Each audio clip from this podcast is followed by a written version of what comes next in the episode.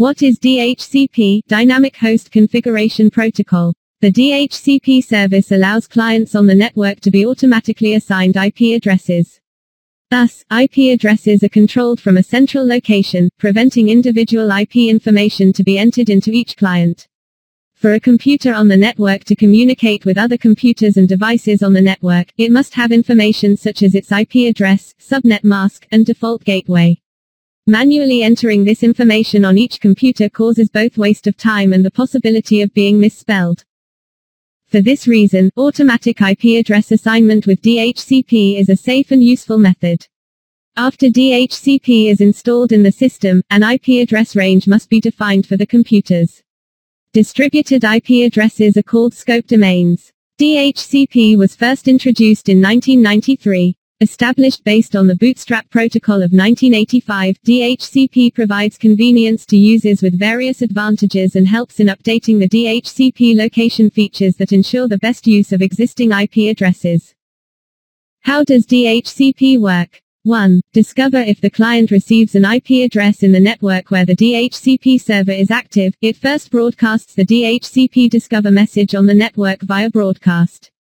It adds its physical MAC address to the message. 2. Offer the DHCP server captures the DHCP offer message broadcast by the client and broadcasts the DHCP OFFER message via broadcast to suggest the first available IP address in its database to the client computer. Since this message is sent via broadcast, it is transmitted to all computers. However, as the client's MAC address is added to the message, possible confusion is prevented. 3. Request the client receives the suggestion message sent by the DHCP server and broadcasts the DHCP request message via broadcast, which requests the IP address to the server again. This time the client adds the physical MAC address of the DHCP server into the message. 4. Acknowledgement The DHCP server broadcasts a DHCP ACK message via broadcast, indicating that it accepts the request message from the client, and the client acquires its IP address. Benefits of using DHCP A computer or any other device connecting to a network must be properly configured to communicate on that network. Since DHCP allows this configuration to be done automatically, it is used in many devices such as computers, switches, smartphones, game consoles. Due to this dynamic IP address assignment, the two devices have less chance of having the same IP address. This can be easily encountered when using manually assigned static IP addresses. Using DHCP also makes managing a network much easier. From an administrative point of view, every device on the network can get an IP address that includes nothing but default network settings that are set to obtain an address automatically. The only other alternative is to manually assign addresses to each device on the network.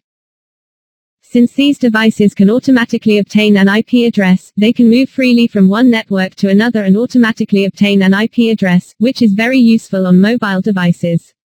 In most cases, if a device has an IP address assigned by the DHCP server, that IP address changes every time the device joins the network.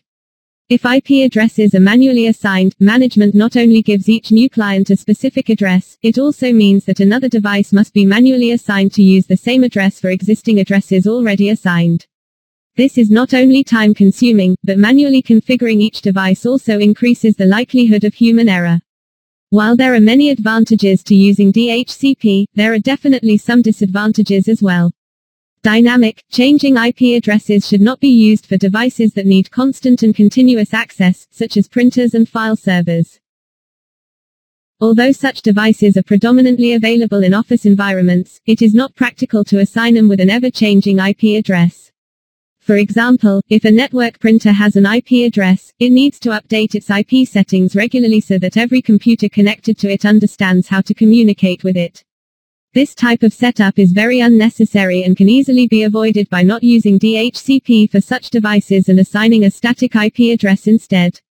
The same idea comes into play when you need permanent remote access to a computer on your home network.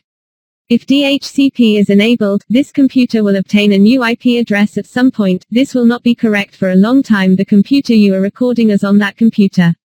If you are using remote access software based on IP address based access, you must use a static IP address for that device.